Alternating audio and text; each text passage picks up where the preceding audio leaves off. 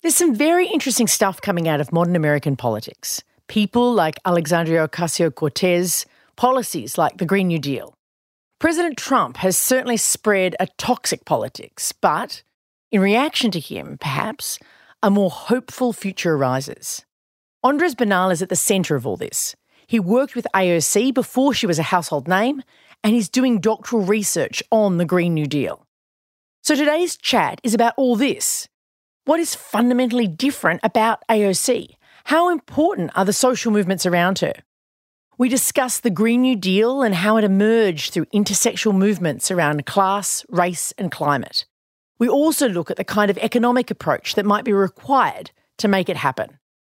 Climate, upending changing politics, these are the conversations of our times. So, let's go. I'm Amanda Tattersall. Welcome to Changemaker Chats conversations with people changing the world. We are supported by the Sydney Policy Lab at the University of Sydney. They break down barriers between researchers, policymakers, and community campaigners so we can build change together. Check them out at sydney.edu.au backslash policy dash lab. And you can sign up to our email list at changemakerspodcast.org.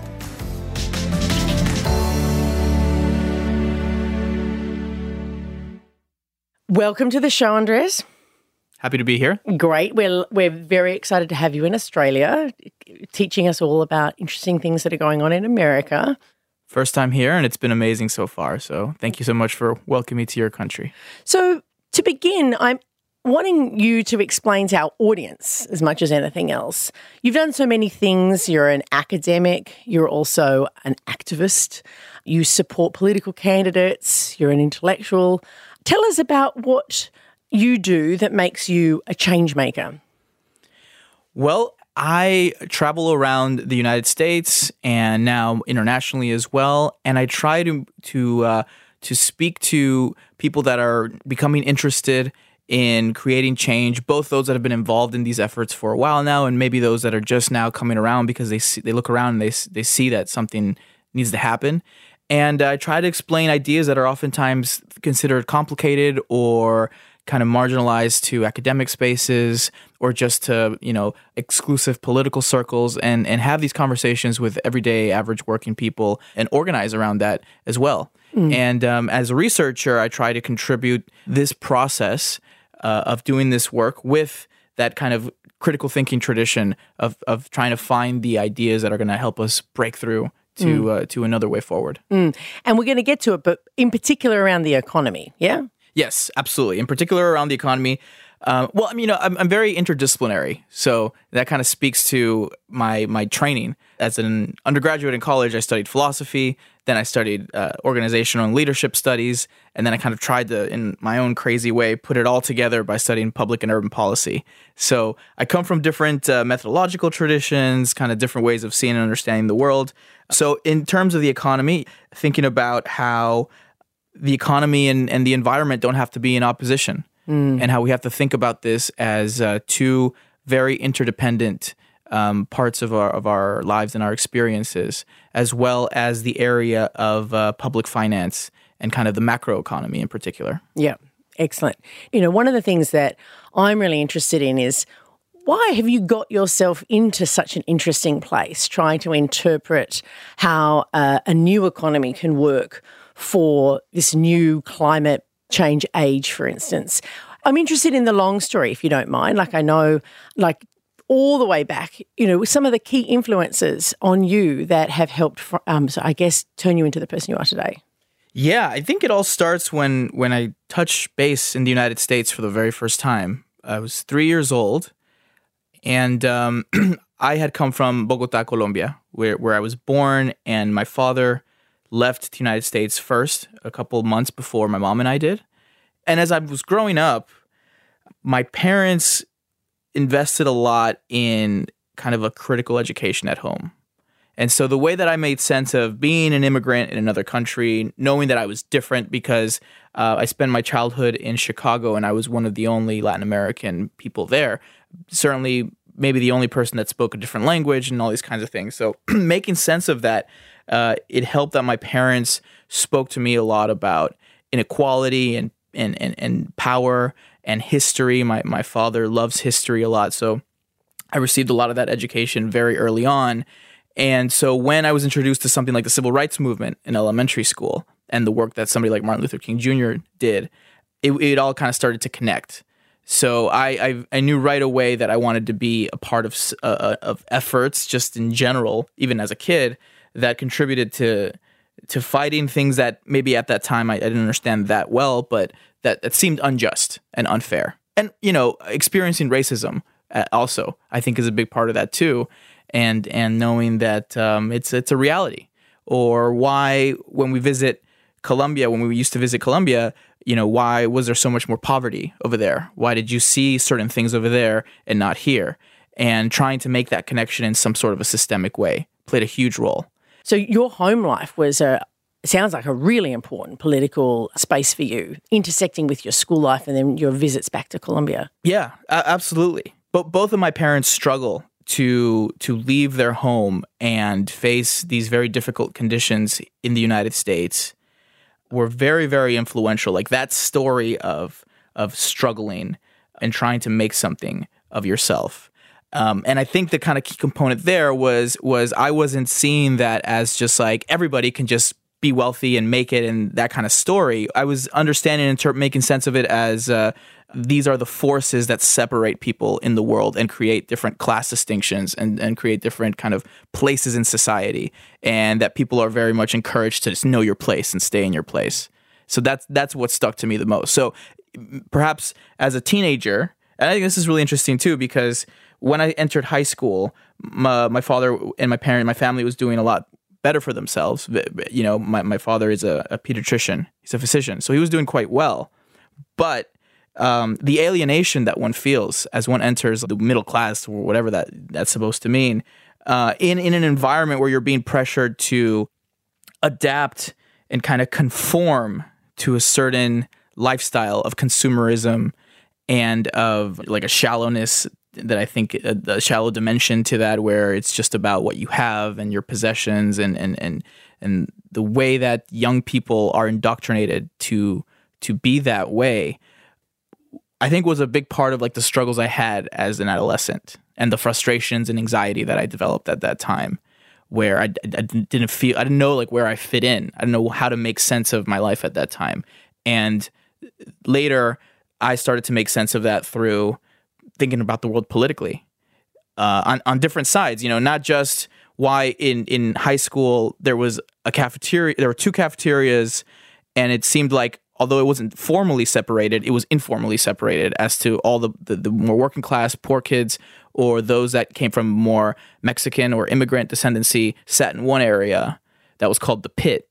And then there was like this other cafeteria, which looked a lot nicer, and all the much more upper middle class or wealthier uh, students hung around there. Oh my god! You know, and Chicago, so, bloody hell! This was actually Texas. So, Texas, so, yes. so I moved. I ended up moving when I was ten to South Texas, right? Which is a whole other uh, journey in of itself. But but that was really uh, the beginning of an awakening for me yeah. to to to sit with that uh, that just very powerful firsthand experience with cultural and political differences in power. And it sounds like it was a it, like you're describing it as class and race. Yes. All together. All together. Yeah. Yeah. Yeah. I mean, you know, and a lot of times in, in, in today's era, we have trouble um, making sense of how those things are, are intersecting. And, and a part of it, I think, is because neoliberal governments and forces have really taken advantage of things like identity and, and social groups and use that in a rather superficial way. Um, and, and taking away the whole purpose of something like intersectionality, which was always about class and always about structural power and, and the way that there are real uh, you know, both real material differences amongst people and the way like culture and language and and and ideology and all these things are used to justify these material differences. Um, and so. Uh, yes, thinking about how those things connected was big because maybe it was this helped too. Because in South Texas, the population is like 90% Latino or Hispanic. So identity wise, people are, are, are, are, you know, share uh, Spanish last names. But if you kind of go in deeper and you see the, the the differences amongst you know who's wealthy, who has the power, who controls, whose families do what in the city, whose families come from what countries or what areas, and how does the whole global geopolitics of that make sense? So you know that forced me also, I think, to think about things on that intersecting level. Yeah. Wow. So you went to university. How did those experiences inform your choices there? I went from just really, really frustrated. And I think this speaks to a lot of young people's experiences today. Um, a lot of anxiety, you know, depression, alienation, um, certain struggles and, and kind of difficulties within family life as well. And in university, I took a philosophy class because I always wanted to study philosophy, but I never felt like I had the opportunity to do so. So I took a philosophy class, and that started me on this this pathway of trying to get to like the core of things and trying to deconstruct my own experiences and what I was seeing in the world. And I kind of just really fell into it, uh, and and and uh, it started this you know dialectical tension between on one hand making sense of the meaning of my life and like the meaning of death too, like all these things, right? All these existential questions. I was really into existentialism. Right. Do you want to explain that for our audience? but Some might not be. Um, just just kind of how like how how we make sense of how we exist and the fact that we have like a consciousness. We we're, we're these thinking beings that that uh, that know we're alive for some reason, you know, um, and and we're very aware of that. And of course, like language and culture and all these other things are, are part of that as well. Uh, so then, what do we do with that? what do we do with the fact that we know that at the end of this story we all die? Uh, and how do we make uh, sense and, and, how do we make meaning out of our life while we're here right? So those questions were always very important to me and different existentialists have different answers for that. But i was always really really compelled by the idea that we have to create the meaning in our lives. We have to like be a part of something big. It's not all just about um, being happy but it's about being a part of something and and affirming your life in that way. So uh, thinkers everywhere from Sartre to Nietzsche to all these other people that were very much a part of that. That and as well political philosophy. So the big systems of the world and the big debates around what kind of society should we strive for. Those two tensions and those two questions very much from the beginning set the terms for how I see the world and experience my life. Wow. Gosh. I mean, I think it's, I mean, that's the extraordinary opportunity when people get to go to university, in a sense, is that there are some dedicated years where people can explore these big questions in a way that you rarely get in your life. Some people find it through religious practice, others find it through uh, an intellectual practice that you're describing, where they can search and interpret and understand meaning. Yeah, and, and it's a real shame that today, we're trying to turn higher education into something that's just going to produce like little workers that are going to go out and you, the whole, whole point of getting education now is just to like see how you can get into fit into a job or whatnot and i think that's a real tragedy because i always saw the purpose of higher education as this process that helped develop me mm. as a human being and as a member of the society and, and and that is getting really lost in the debate right now so how does that deep thinking connect to political life for you, to actually being connected to campaigns and action and so forth? How did that how, how did that transition happen? There's two factors I think that that uh, lead me in that direction. Right before university, when I was around 17 years old, I, I attended this leadership development institute that was organizing these experiences for young Latinos all across the United States. And what this did was uh, it, organized a youth legislative session. So I went, I was like 17 year old, and I went to this experience, and I get there, and they bombard you with like this experience that you're not expecting. You're 17 and you're kind of like, what is going on? And you have to elect your own government. You have to run for offices and make give speeches and all these things. Uh, form a, a, senate, a house, and all these things that 16 and 17 year olds kind of never do. And the whole point of it is to give you that sense of agency and put it in your hands and give you experience with power. And so the rationale for this was uh, from the founder was to provide experiences that were going to construct the infrastructure for a future Latino leadership in the country, given that the experience of the civil rights movement was kind of dying off. Those leaders were getting older, they were retiring, and the that base for Latino leadership in the country was kind of evaporating. And so he really believed that in order to do that, you had to give young people these experiences very, very early on. You realize, like, I, I want to be a part of this larger purpose that's based on ideals, it's based on a purpose, and it's not just my purpose as an individual, but something that is collective in nature. So that was really, really important. And I came back to these programs and these you know these different leadership camps and whatnot as a counselor so i was coming back in my 20s eventually as an educational director of one of these programs and around that time i kept hearing about this other superstar who was from the bronx in New York. I wonder who that could be. I'm scratching my head. Yeah. And everybody kept hearing about her. And in fact, the founder of this organization, National Hispanic Institute, had written a book and she wrote like the introduction to it or something like that. And she was like 19. I was like, who the hell is this person? Uh, it's fascinating. Um, and so because I was in Texas, I didn't I didn't meet this person for a long time. But finally, at, at like an event that brought a lot of people together, uh, I, I, met her. And Her name is of course Alexandria Ocasio Cortez. So we just became friends, we became good buddies, and and we had a lot in common, and we were you know part of these these experiences and these organizations. So that was very important for me on one hand, and on the other hand, I finish my undergrad later in life, and I'm trying to make sense of how do how do I how can I apply this all these lessons that I've learned into some kind of uh, you know political future. There were moments where I felt like I was going to end up um, having to go into the private sector or something like that, and I just it wasn't for me. I felt like I, I have to continue to either be an organizer or be an academic.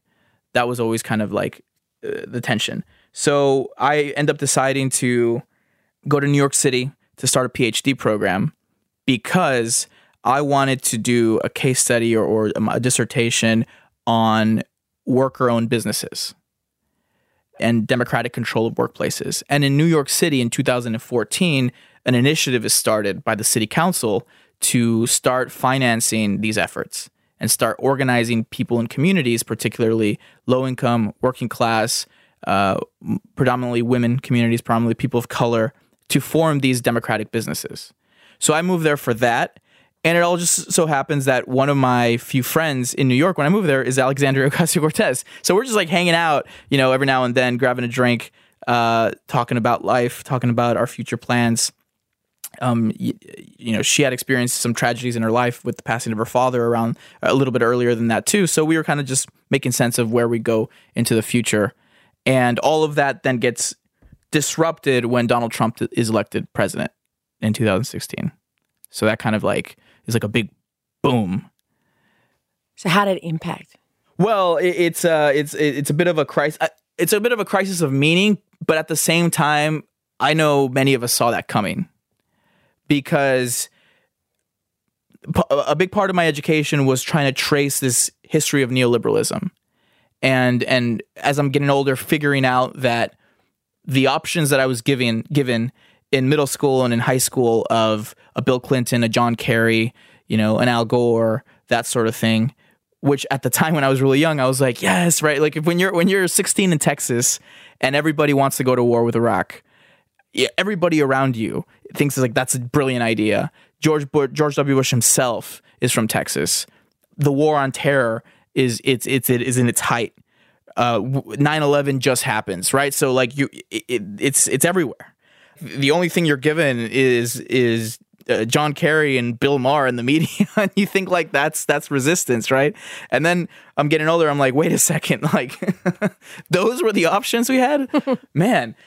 So tracing that history of how this narrative of the end of history, this you know this one book that's written in in in the in the early 90s about the collapse of the of the of the Soviet Union and the triumph of this one vision that I think the United States with with Reagan, Margaret Thatcher in the UK put forward as the only alternative. There is no alternative. History has ended. This is it. This is the best we can do as humanity. This kind of system inherently you know what they call a, a, a, free market capitalist economy and society is the best we can do we can just kind of maybe tinker around the edges a little bit or if we're trying to reform it, let's try to use market incentives and market logic so that uh, entrepreneurs could arise from the ashes. Don't use the state. Don't use the state at all because that's inefficient, uh, you know, ineffective.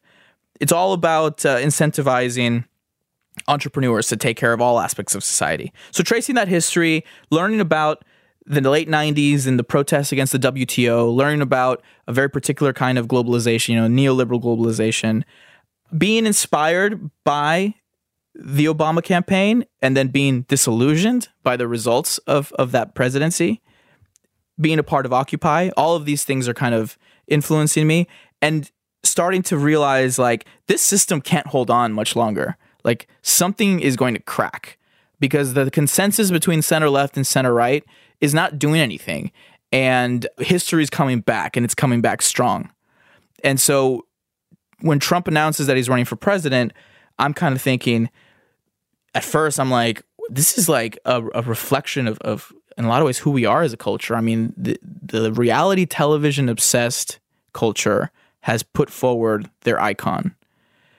And he's also using this, this xenophobic proto fascist rhetoric.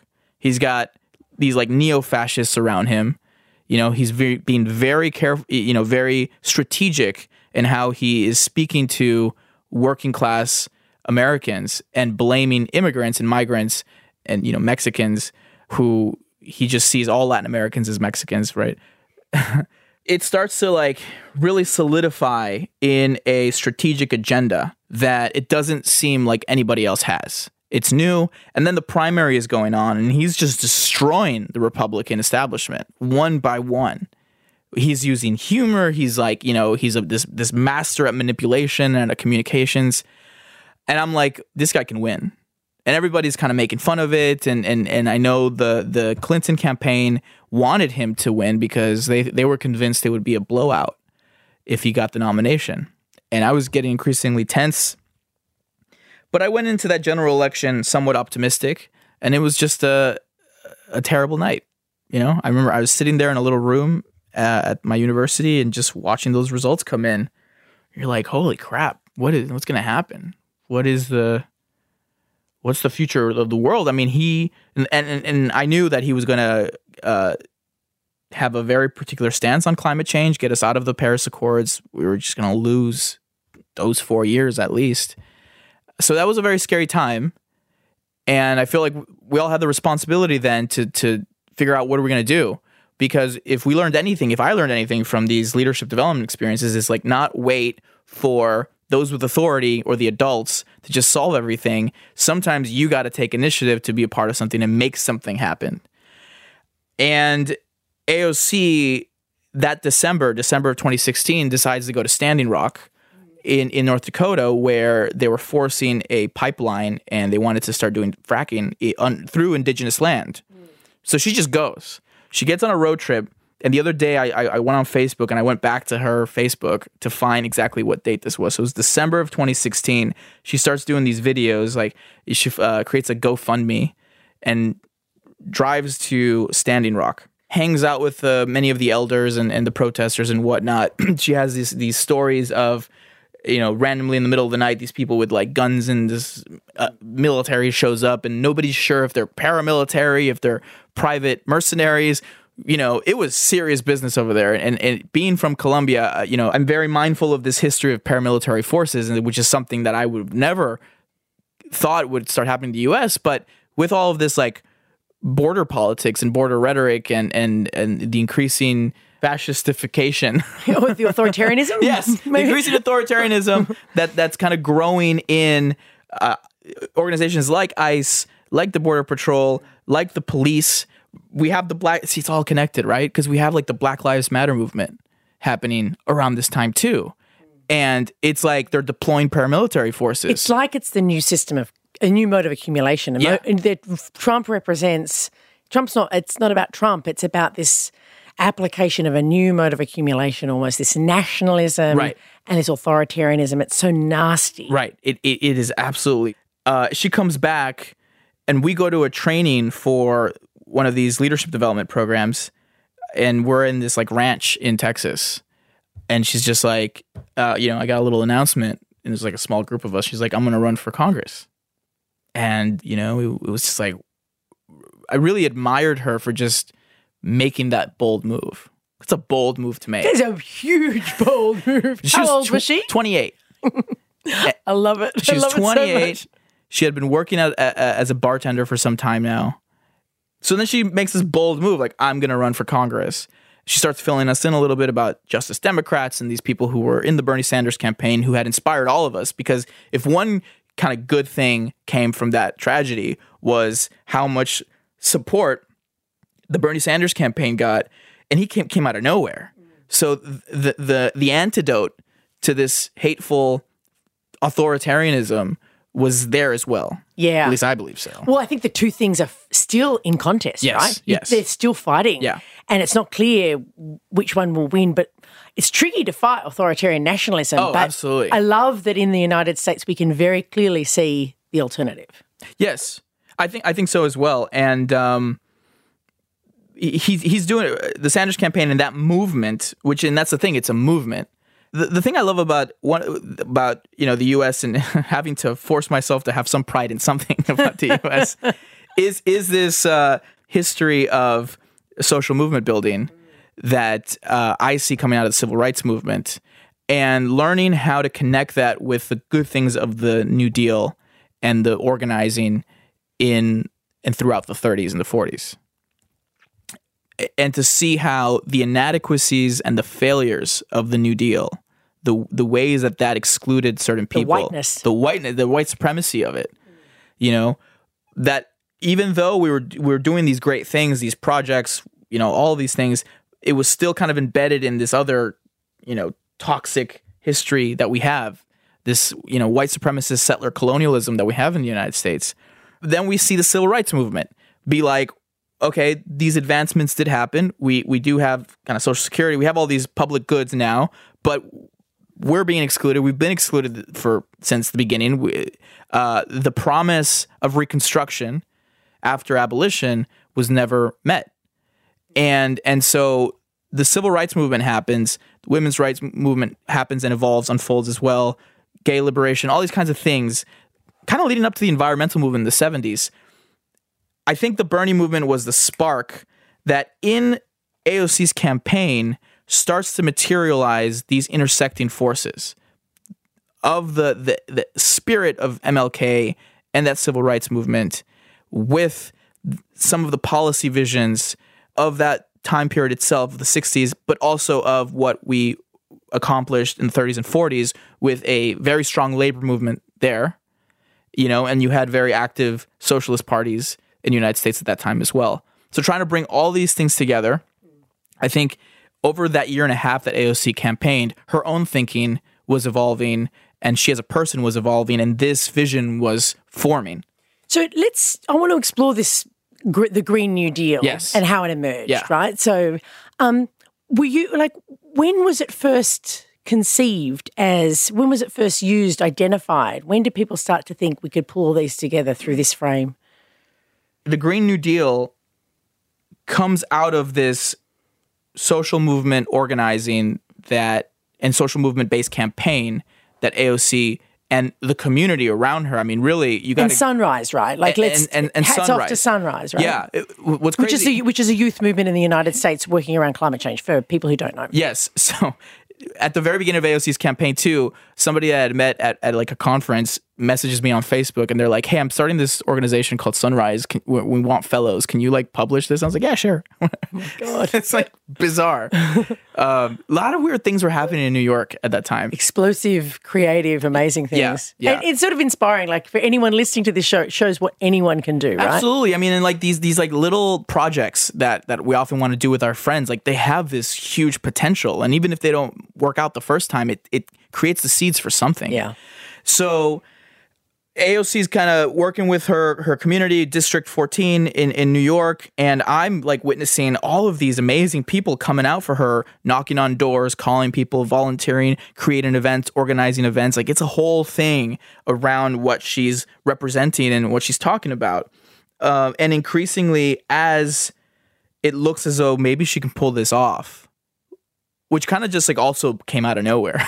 Yeah, amazing. and it really starts to solidify in the debate, in the first debate with her with with her opponent with Joe Crowley, where it was so obvious how outmatched he was by this like significantly younger woman, just on every level, charisma wise, intellectually, Content, everything, everything. everything. So all of a sudden, it's like, holy crap, she can pull this off. So it's it's like, all right, well, what do we do if we win?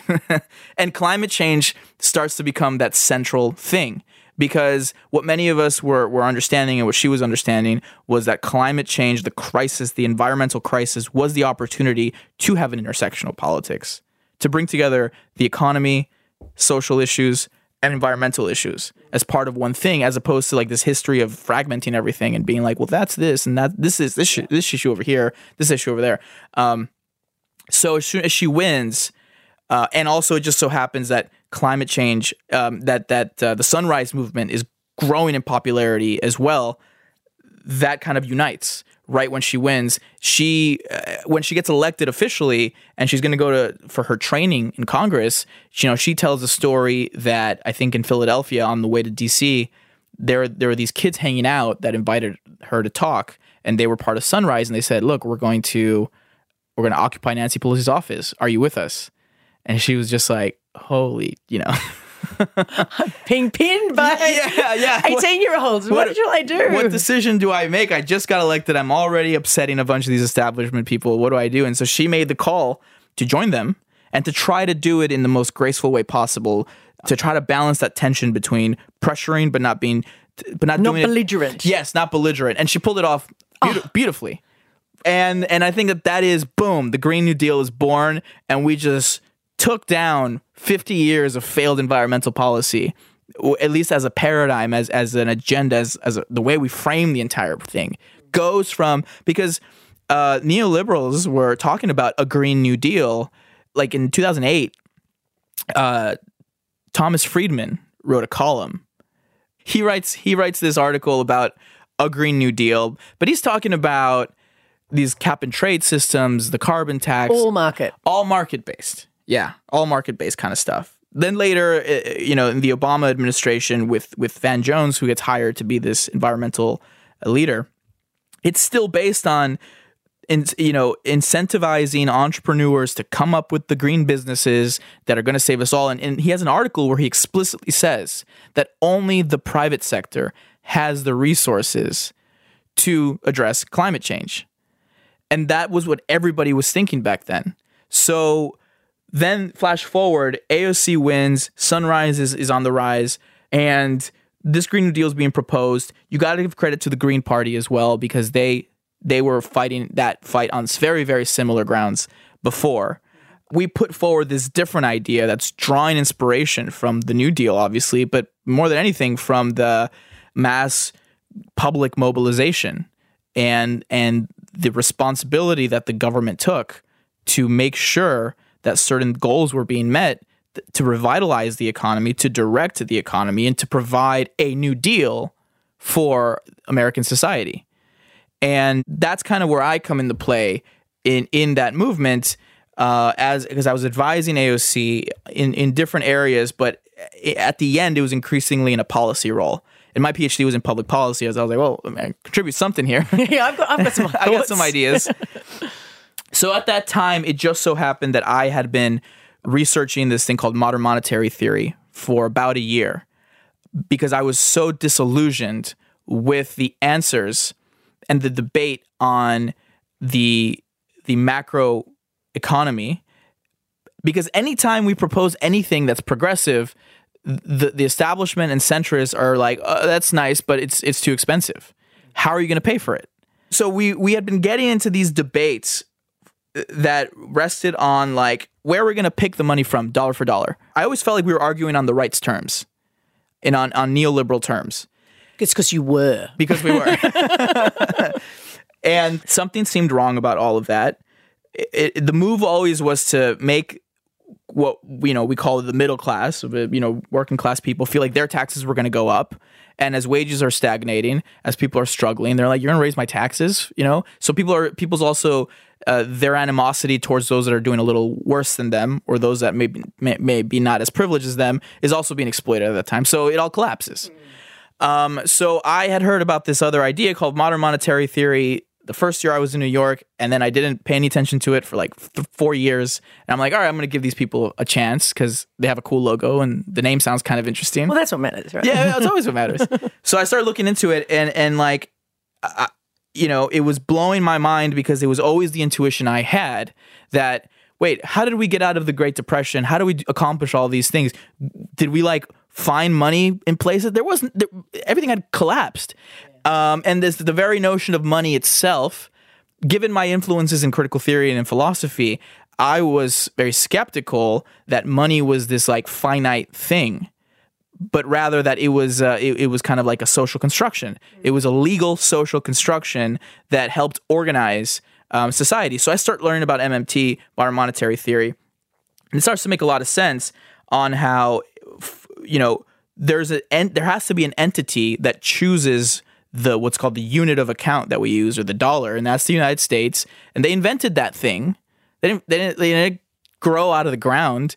The the U.S. government formed and said we're gonna you know through a lot of political legal debates they said we're going to choose a dollar and it's going to come from the federal government and we have authority over it and we'll give charters to banks so they can do lending and all that stuff too but at the end of the day it comes from the united states government uh, and so they issue this currency and they can't run out of that thing because they issue it. It's like Delta or, or uh, Qantas Airlines is never going to run out of frequent flyer miles because they just made it up. It's like that thing, right? So it's this question that moves away the conversation from this notion, like the particular number on a balance sheet or an account, and the real important question, which is the resources. That's what's there. That's what's real if you overspend, it's because you've run out of resources and that causes all kind of problems, right?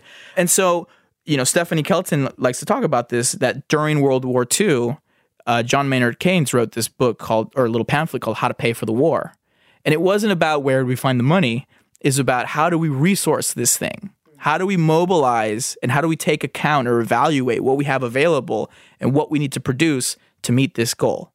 So similarly, we have this this uh, rhetoric and this discourse that that emerges around climate change of mobilizing for war at the scale of a world war, except it's not to kill one another, it's to save the planet and it's, it's to transform society in its entirety. Transform the way that we produce things, what we produce, the laws around uh, uh how we produce, uh, guarantee clean air, clean water, justice, environmental. I guess you know, I, and I'm I'm no expert on MMT, and I, I, would encourage if people want to look into it more. That Stephanie Kelton's book, and there are yes. other there are other you can Google it, and there's lots of stuff out there.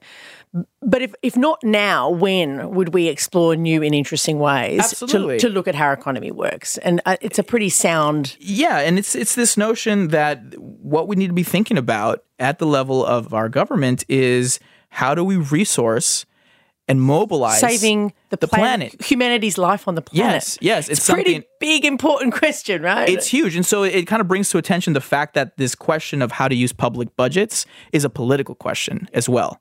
It's not it's not governed by independent laws of supply and demand. No, this is a political question around how do we want to use our resources. And it's, I guess it's, and then it comes back to the original thing about the AOC campaign, which is that it requires this intersectional, this yes. combined, powerful, enormous movement yes. to make it happen. We need good thinking about how to run the economy, and it needs to, but it needs to be endorsed and supported by the biggest social movement possible, I guess. Right. And as you mentioned a little earlier, nobody asked this question of how are you going to pay for it when we're going to go to war or assassinate other people's leaders or whatnot, uh, or Seems drop to happen drones. fairly easily all the time, right? So it's just Congress appropriates a budget, boom, that's it. That's it. That's literally yeah. it. Um, then there's other questions there about developing countries with quotation marks or cl- the global south. The global south has, has been printing money before, and it hasn't worked out so well. But certainly, yes. we like well, time for exploring new ideas. Right. Yeah, and uh, you know, there's an imperialist relationship there Mm. That's central to that conversation. So this is the time to explore new ideas, to explore why certain countries don't have that kind of authority and power. You know, what are the the real structural dynamics there? Yeah, yeah. So I want us to to sort of draw back. This has been such a fantastic story about um, the hope that sits inside the US that some people who listen to this may have known and had glimpses of. Some may not have even known. And I guess the the story is is that there is the capacity to achieve major change many of our countries around the, the planet have difficult leaders. Uh, We've got some difficult leadership in Australia at the moment. There's challenging leadership in the United Kingdom. You know, there's difficult leadership around Europe and in many global South countries like Brazil and the Philippines. Like we've got, and let's and let's not ignore China and what's going on across across China with Taiwan and Hong Kong. I want to draw you back and just ask you, okay, you've you've had an extraordinary experience, particularly over the last three or four years, but obviously over the course of your political life. What's the biggest lesson that you have to share? Um, you know, our audience are keen and eager to sort of to pick up on how to do things differently. There was one thing that you could suggest to them that they could think about doing differently. What would it be? For, particularly around social change. what a question, right? I think I think we're in a moment where we need to not be afraid to be bold and ambitious. And we need to lead with that. And we need to lead with that in a way that creates space for other people to join our movement and build those coalitions. And nobody's perfect because we've been living in a very unjust, oppressive, screwed up world our entire lives. And so part of that process is to help one another grow as people too and become better organizers, better members of all our different societies, more international in, in the sense that we see one another as united for this causes, you know, against these oligarchs who are also united internationally as well. Um, so to to be unapologetic in being bold, to not be turned away or intimidated by like these technical things that that that are thrown at us to understand that if we have the political will then we can overcome this climate crisis.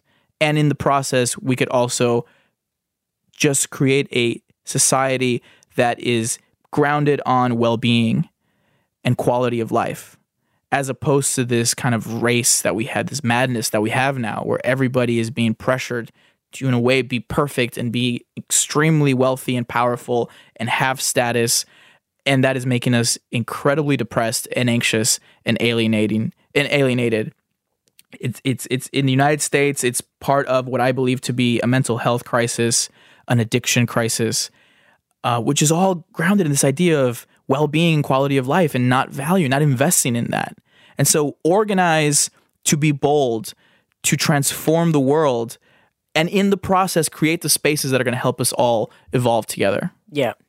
Change the world and in doing so change ourselves. Yes. Good people have said similar ideas. I think so. Thank you so much for joining us on Changemakers. It's been a real pleasure. Thank you for having me. Thank you. Changemakers is hosted by me, Amanda Tattersall. Remember to subscribe to this podcast to catch all our episodes. If you'd like to keep in touch with Andres Bernal, you can follow him on Twitter at A-N-D-R-E-S in theory. That's Andres in theory. Changemakers is produced by Ben Keating. Our audio producer is Jules Woolcrow.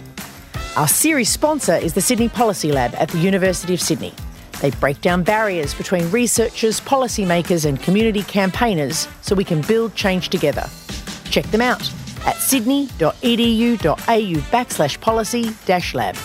We are also supported by the Organising Cities project funded by the Halloran Trust based at the University of Sydney. Like us on Facebook at Changemakers Podcast and check out changemakerspodcast.org for transcripts and updates on all our stories.